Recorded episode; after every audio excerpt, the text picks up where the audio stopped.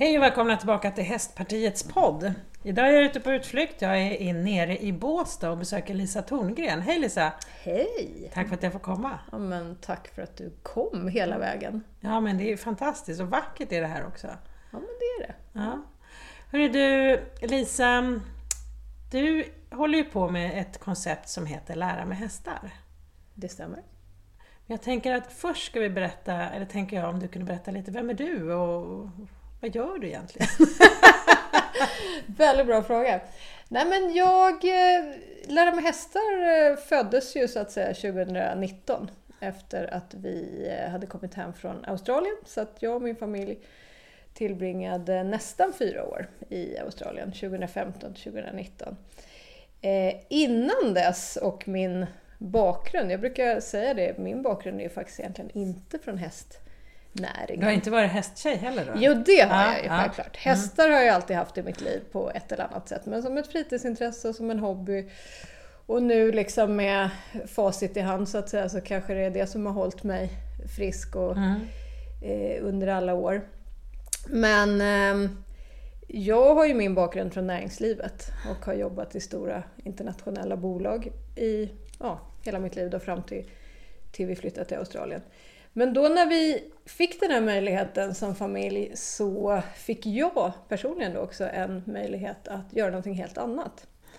Så att under de här fyra åren i Australien så nördade jag ner mig fullständigt i detta. Jag var liksom, jag var nyfiken på det här. Jag hade hört talas om och jag hade läst om hur hästar på olika sätt kunde bidra till välmående och, och, och inte minst ledarskapssidan. För den var jag väldigt intresserad av. Jag hade ju jobbat väldigt mycket ja, med människor, ledarskap. Min bakgrund är ju som journalist och inom kommunikation. Och just att leda människor genom kriser har jag jobbat mycket med.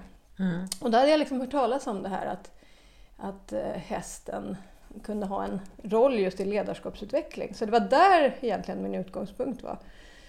Eh, Men sen när vi kom till Australien och jag började ja, undersöka vad, vad finns det, vad kan jag lära mig, vad kan jag, hur kan jag komma vidare med det här? Så kom jag ju ganska snabbt in på mer det här hästen som en välgörande kraft. Och australiensarna är duktiga på det här. Mm. Eh, De ligger ganska långt fram, tycker jag. I alla fall då, jämfört med Sverige. Så att det fanns en hel del utbildningar och människor som höll på med det här. Mm. Som jag då sökte upp och tankade på kunskap. Och jag Mm. gick också flera olika utbildningar. Så, så där grundades eh, tanken om att, men gud, tänk om jag skulle kunna göra det här i Sverige. Mm. Så att när vi kom tillbaka 2019 så eh, tänkte jag att äh, alltså jag kan inte bara sätta mig bakom ett skrivbord nu. Jag måste bara se vad jag kan göra med det här. Så att ehm, ja, där började det. Mm. Så att det jag gjorde var egentligen att jag knackade på hos vår lokala ridskola. Vi bodde i Malmö då, så det var Malmö ridklubb. Och du är inte från Malmö? Nej, nej. Nej, det hörs ju på liksom Nej, precis. Jag är från Stockholm Ja. ursprungligen, men vi hade bott i Malmö innan vi flyttade till Australien och kom tillbaka till Malmö då Mm. efter de här fyra åren. Och eh, Malmö ridklubb var su- superintresserade Mm. och tyckte att ja, men det här är ju precis vad vi behöver komplettera vår vad ska man säga, traditionella ridskoleverksamhet med. Att Mm. det är lite det här vi har letat efter. Kan vi inte se om vi kan testa? Så att där fick jag ytterligare ja, lite självförtroende att de faktiskt tyckte att men det här var ju en jättebra idé. Så att vi körde igång vårt första pilotprojekt då. Precis där i början, på, precis innan pandemin Mm. egentligen. Ehm, och det var tillsammans med Rosengårdsskolan och ja, det blev ett otroligt lyckat projekt som fick jättemycket uppmärksamhet och väldigt fina resultat. Mm. Och därefter så... Och då Rullade var det det på, barn liksom. i, i Rosengårdsskolan Ja, som eh, Precis. fick komma och eh, köra ditt program? Ja, Mm. och då hade jag ju... Självklart också hade jag ju lagt rätt mycket tid på att paketera det här Mm. på ett, som jag tyckte i alla fall, eh, ja, men ett, ett sätt som gick att förklara. Mm. För det här tror jag är jätteviktigt om man ska jobbar med hästunderstödda insatser att man faktiskt räknar in den här säljdelen Mm, mm. Där, där man måste öva sig på att förklara. Mm. Varför är det här bra? Vad kan det här bidra till? Vilka är målgrupperna? Och eh, ja, rent praktiskt, Mm. hur, hur går det här till? Så att Rosengårdsskolan var ju min första kund Mm. och så körde vi några program med dem. Och som sagt, jag tror det har inte skadat att ha då en kommunikations och journalistbakgrund som jag har för att vi fick ju väldigt mycket uppmärksamhet som sagt Mm. i lokal media. Eh, Jag var ganska ivrig och aktiv Mm, med att mm. liksom kommunicera det här själv också. Och som sagt, ringa på vattnet. Därefter hade vi ett antal olika, fler då skolgrupper. Eh, Jag hade också, och gör fortfarande, en del teambuilding där man jobbar på lite samma sätt. Man vänder sig då till företagsgrupper och Mm. fokuserar mer på ledarskap. Och för två och ett halvt år sedan så köpte vi ju den gården där vi sitter nu, Mm. i Båstad. För jag kände att nej men nu är det dags, nu vill jag ha liksom en bas för Mm. den här verksamheten. Även om det här att samarbeta med ridskolor är jättebra. Det här är verkligen någonting som jag förespråkar. För jag utbildar ju också andra som vill jobba med Lära mig hästars Mm. modell. Och jag brukar säga det att det här är ju en av de stora fördelar som vi har i Sverige. Vi har ju redan en infrastruktur som möjliggör eh, att nå ut med hästunderstödda Mm. insatser. Vi har en och en halv ridskola per kommun, vilket är unikt i världen. Vi har 360 000 hästar, vilket gör Sverige till Europas näst hästtätaste land. Så vi har ju en väldig tillgång på hästar. Mm. Och många fantastiska ridskolor som vill och är intresserade av att utveckla sina verksamheter Mm, mm. åt det här hållet. Och som har lämpliga hästar och bra lokaler och ridhus och allt det här som är jättedyrt om Mm. du ska starta upp själv. Så det, det tycker jag är ett väldigt bra sätt att Mm. komma Mm. igång faktiskt. Men du, om man ska gå kurs hos dig då, då? Hur funkar det om man nu liksom vill jobba med lära med hästar? Eh, det som jag då kallar Lära mig hästar akademin Ja. började jag med 2021. Så då hade jag ju hållit på i nästan två år eh, och vad ska man säga, massera här, den här modellen och den här produkten och liksom hittat det här funkar. Mm. Och då var det lite faktiskt på allmän begäran att det var flera som kontaktade mig och sa så här, oh vi har hört talas om dig och kan man utbilda sig? Mm. Och då föddes den här tanken. Det var faktiskt inget jag tänkte på från början. Eh, så det var så det började men jag kom ju ganska snabbt fram till också att det här är ju egentligen enda vägen framåt. Att vi är fler som, Mm. som kan erbjuda det här och kan Mm. jobba med det här. För att jag kan ju själv inte resa runt över hela Sverige och stå i paddockar och ridhus med ja, hästar jag inte känner. Utan det här blev ju en helt ny väg för lära mig hästar egentligen. Som helt plötsligt möjliggjorde att vi kunde börja skala upp. Mm. Eh, Så att för varje person jag utbildar så blir ju Lära mig hästar helt plötsligt tillgängligt i fler kommuner. Mm. Och det finns ju en väldigt trovärdighet i att kunna säga att ja, men Lära mig hästar finns över hela Sverige. Mm. Vi jobbar efter samma modell, självklart anpassat eh, beroende på vilken målgrupp man jobbar med. Vi utvärderar på samma sätt och vi kan se resultat i Stockholm, i Linköping, i Båstad, i Mm. Malmö, Mm. på Öland. Och det är ju så kommuner ofta vill eh, jobba. De vill ju ofta kopiera det som har funkat Mm. någon annanstans. Mm. Så att eh, det var där poletten liksom lite trillade ner för mig också. att ja, men Det här är ju faktiskt ganska smart. Mm. Och på vår hemsida har vi nu en karta som heter Här finns vi. Så att Mm. När jag då får, vilket jag får flera gånger i veckan, mejl eller samtal att åh, eh, jag bor i, nu var det senast igår, Kungälv. Har du någon till exempel? Ja, men då kan jag direkt säga, ja men jag har Mm. den här personen Mm. som är en halvtimme från dig. Vi, hon jobbar efter samma modell och är utbildad eh, av mig. Mm.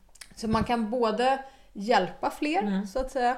Men också är det en väldig trygghet för de här handledarna, alltså de som, som har utbildats hos- mig, att få ett färdigt recept. Mm, mm. För det är liksom min erfarenhet som, som sagt, många ridskolor, många personer vill jobba med det här och de har jättemycket erfarenhet, kanske både av hästar och målgruppen, vilket självklart också är ett krav tycker jag Mm. för att man ska ge sig in i det här. Men, men de vet inte riktigt hur. Mm. Alltså om alla ska uppfinna hjulet, även om man... Det är ju hästen som är själva grejen Mm, i det här och, och, och det finns ju massa hästunderstödda insatser kan ju se ut på massa olika sätt. Men det är ganska hjälpsamt att ha ett färdigt recept när man ska komma igång. Mm. Som man vet har fungerat för de här målgrupperna i de här kommunerna. Vi brukar säga att idag i dagsläget har 350, och nu är det säkert ännu fler personer genomgått Lära mig hästars program med goda resultat. Mm. Det ger en väldig trygghet Mm. att kunna säga det. Vad är liksom ehm, svårigheterna för dig när du håller på med det här? Svårigheterna, och det här tror jag alla som jobbar i den här branschen, om vi nu ska kalla det det, hästunderstödda insatser, håller med om. Det är vem som ska betala för det här. Mm. Det är det som sätter käppar i hjulet och som gör att det här inte har kommit längre. Skulle jag vilja säga. Och ehm, vad behövs då? Jag tänker många pratar om att det behövs mer forskning för att man ska använda saker. Är det någon forskning knuten till ditt eh, till din metod? Ja, och det här är, en jätte, det här är också en jätteviktig sak som du tar upp. Och jag har ju själv en podd som heter Gilla hästpodden där vi har intervjuat forskare som har forskat inom det här området. Eller forskar. Och alla som jag har pratat med är överens om att det finns ganska mycket studier Mm. som stöder att det här är bra, Ja. men inte tillräckligt. Och det Och finns vad är tillräckligt då? Ja, men tillräckligt. Och det, nu ska inte jag ge mig in i för avancerade utläggningar om detta, men för att någonting ska få kallas evidensbaserat, eller att man kan kalla det forskning, så är det ju väldigt mycket som krävs. Mm.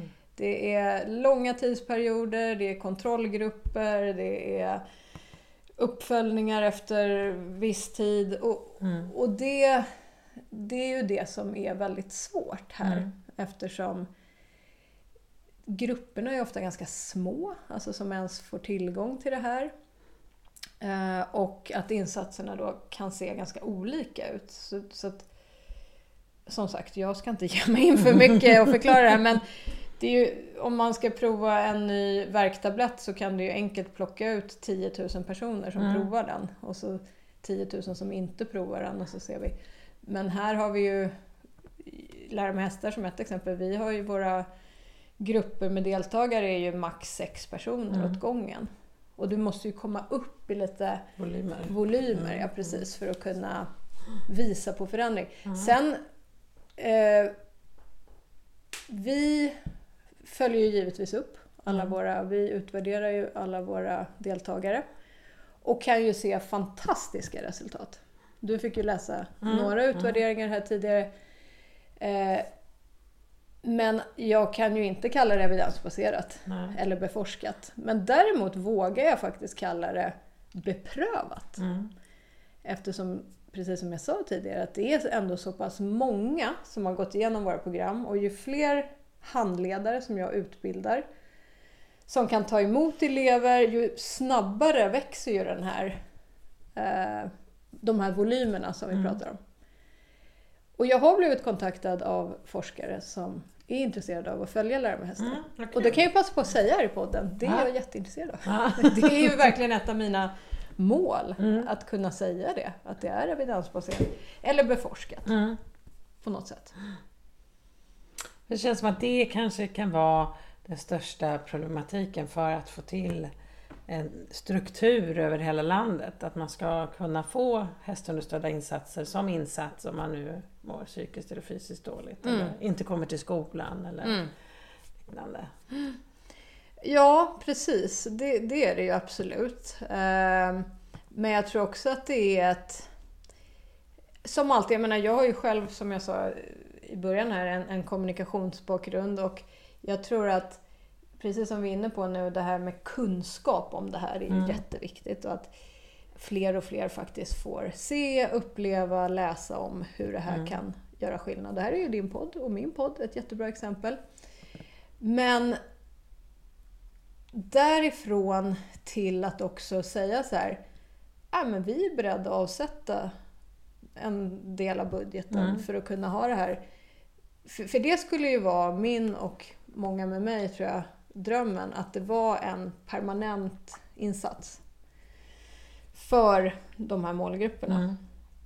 Så att har vi då en skolelev som har uppsökt elevhälsan upprepade gånger med ångestproblematik som börjar komma på glid i skolan, att eh, skol, eller elevhälsoteamet då kan säga, vet du vi, vi har det här också. Vi kan erbjuda lära med hästar eller jag har en, vad ska, ja, ska man kalla en kollega eller en branschkollega som heter Anna Duberg som driver något som heter Dans för hälsa. Mm. Motsvarande Lära med hästar fast mm. dans. För hästar är ju inte för alla och dans är inte för alla. Men tänk om man kunde ha den här lilla paletten av mm. liksom mm. alternativa insatser. Mm. Och utan att behöva då som praktiker jaga stiftelsepengar eller liksom hitta finansiering. Jag ska säga, jag själv gör inte det så mycket längre men många av mina kollegor och de jag har utbildat, de lägger ju liksom halva sin tid på det. Och mm. det är ju småpengar. Mm. Det är ju liksom 10 000 där. Och... Det borde finnas tydligare ja. system eller avtal med kommuner och, och regioner att... Uh... Ja, men om vi bara kunde komma överens om att Ja, det här är om man skulle ha några pilotkommuner, det här, hade ju mm. det här är ju min vision faktiskt mm. med Lära mig hästar, där man säger att men låt oss prova eh, i de här kommunerna att, att erbjuda Lära mig hästar och några andra insatser till elevhälsoteamen på några utvalda skolor mm. och se vad det ger och avsätta pengar för det. Mm. Så att vi som jobbar med det här kan få jobba i fred om man säger så, mm. utan mm. att behöva jaga pengar och att fler deltagare kan få tillgång till det.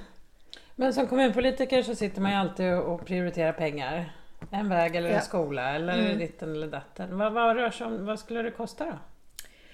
Ja, vi har ju en prissättning för Lära med hästar. Eh, där det kostar ett femveckorsprogram, så som jag tar betalt, kostar 22 500. Mm. Och då är det upp till sex elever. Mm. Att, och vad händer efter de här fem veckorna? Du menar vilka resultat vi kan se? Eller, eller? ungarna, då kommer de inte tillbaka hit utan... Nej, precis. Det har varit lite olika. Vissa skolor har valt att faktiskt, eh, som vi har en grupp som vi hade här i våras nu från eh, eh, Båstad kommun, där de såg så fina resultat, men det här var precis innan skolavslutning, så de sa att vi vill gärna ha eh, tre gånger till här nu när höstterminen börjar för mm. att liksom tanka, Aha. boosta på dem lite. Um, men det här femveckorsprogrammet är ju vad vi erbjuder idag som mm. en liksom bas. Mm, mm. Så Men 22 500 per ja. unge? Nej, inte per unge, Nej. utan upp till sex deltagare. Aha. Men det är ju Så väldigt billigt. Mm. Tänker jag, om man, som kommunpolitiker, om man nu kan se att man kan få sex hemmasittare tillbaka till skolan. Ja, gud ja. Så rent ja. samhällsekonomiskt så, så är det ju... Men du ska ju då jämföra med eh, traditionella insatser. Och det, det är ju här information och kunskap spelar roll. Mm. Liksom att bara, ha fast du vet eh, handbollsklubben de erbjuder fritidsaktivitet för 100 kronor, alltså så mm. eller gratis. Mm. Alltså så det, det, är ju det man ofta jämförs med. Mm. Att liksom, mm. Nej, men det där låter dyrt och du vet, det, det, kan vara folk som är allergiska och det där verkar ju lite farligt och hur ska vi rent praktiskt få dit dem? Alltså det, mm. det blir ju en väldig mm. uh, så här, tröskel man ska mm, ta sig mm. över. Men för min egen del, nu har ju jag hållit på några år och etablerat, i alla fall i min då hemmakommun som numera är Båstad, tidigare var Malmö, så pass mycket bra kontakter så att ja, men jag personligen mm. behöver kanske inte Nej. kämpa så mycket med de här grejerna. Men, men de som utbildar sig hos mig, det är deras nummer ett fråga. Mm. Hur säljer man in det här? Mm. Hur får mm. man Hur når man sina kunder? Ja, liksom? exakt. Och eh, sen efteråt att de behöver ganska mycket stöttning för att, att Mm. komma igång. Mm. Eh, så att finansiering och kunskap. Mm. Det är, eller i omvänd ordning. Kunskap Mm. nummer ett och nummer två finansiering. Det är de största hindren. Men du, jag upplever ju att det är ju fler barn idag som mår sämre. Det, det ser man ju i sådana här äh, kartläggningar och ja, alltihopa. Hur kommer det sig tror du? Varför Ja. behöver fler barn den här hjälpen? Ja du, 100 000 kronors frågan.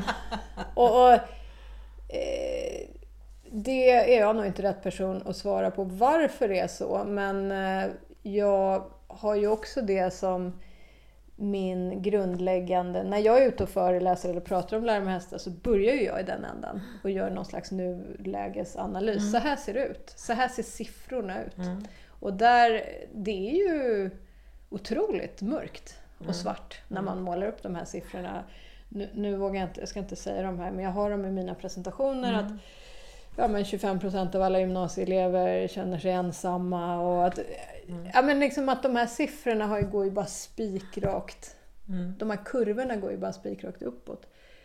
Negativt. Eh, så att... Ja, vad det beror på, det finns säkert många anledningar men... Men, Men Sidney som är här, som också är här med i podden, fast han säger inte så mycket. min lilla vovis, ja. Ja, hon ligger här på hon golvet. var det, förlåt. Ja. Eh, som utbildad skolhund. Mm. Borde man ha liksom skolhundar mer eller ska man ha skolhäst? ja, det vore fantastiskt. Eh, skolhundar är ju liksom praktiskt möjligt på Ja. ett annat sätt. Och det är ju faktiskt fler och fler skolor som använder sig av det med fantastiska resultat. Mm. Så det tycker jag. Eh, och fick jag bestämma så... Och det var ju lite här mitt intresse när vi kom till Australien. Det var här det väcktes verkligen. När mina egna barn började på skolan i Australien och de hade en läshund. Mm. En, en reading dog. Jag hade aldrig hört talas om det. När de skulle lära, och I Australien så lär sig barn läsa väldigt tidigt, när de är fem år. Ehm, och den här hunden sitter liksom och lyssnar och så fort barnet liksom stakar sig eller blir osäker så lägger den här hunden liksom tassen på armen. Jag var helt fascinerad. Mm. Och så snabbt som min pojke var i det här fallet lärde sig läsa på ett annat språk tack vare en, bara inom situationstecken, en hund, Mm. kände jag så här, men varför har ingen kommit på det här? Mm. Sen, sen fanns det säkert i Sverige, det var bara att jag hade liksom inte koll på det. Men det är ju fortfarande inte vanligt. Nej, det är inte vanligt, men jag tror att det blir nog mer och mer vanligt. Mm. Och jag har ju handledare i Stockholm, eh, bland annat Annette On som jag tror Mm. var med på, Mm. på ert seminarium. Som eh, har jobbat med att ta ut skolelever till alltså en stallmiljö. Så att man kanske inte bara gör lära med hästar och övningar utan att man faktiskt har hela sin skoldag. Eller Kiki Bildt och Mm. och eh, Ulla Moberg som också hade ett fantastiskt projekt i, i Stockholm tillsammans med en ridskola. ehm, där man förla fredagar i stallet. Mm. Så jag tror inte man behöver ta hästen till stallet. Men, till eller vad säger jag, hästen till Nej. skolan. Men kanske eleverna till stallet. Mm. Så där, och där finns det ju väldigt många ridskolor som har fantastiska lokaler och möjligheter. Inte bara hästar utan man har ungefär som ett klassrum och man har de möjligheterna. Mm. Och det här har jag ju pratat jättemycket om att många, om vi tar ridskolor som exempel, många ridskolor idag står ju i princip tomma på Mm, dagtid. mm. För verksamheterna sätter ju igång runt fyra när folk har slutat jobba och slutat Mm. skolan. Men tänk om vi kunde hitta ett sätt att nyttja de här fantastiska anläggningarna lite mer på dagtid också. Mm. Ja. Utan att hästarna ska fara illa på något sätt, Ja, men, men att. Mm. man planerar kring det. Så eh, tror jag det finns vä- väldigt mycket win-win där. Mm. Mm. Låter som det är massa möjligheter tänker jag med olika saker. Jag vill bara springa igång själv och ja. göra grejer. Men jag tänker, eh, jag håller på med politik. Mm. Och ehm, jag är inte minister tyvärr. Men ehm, jag tänker om du vore minister.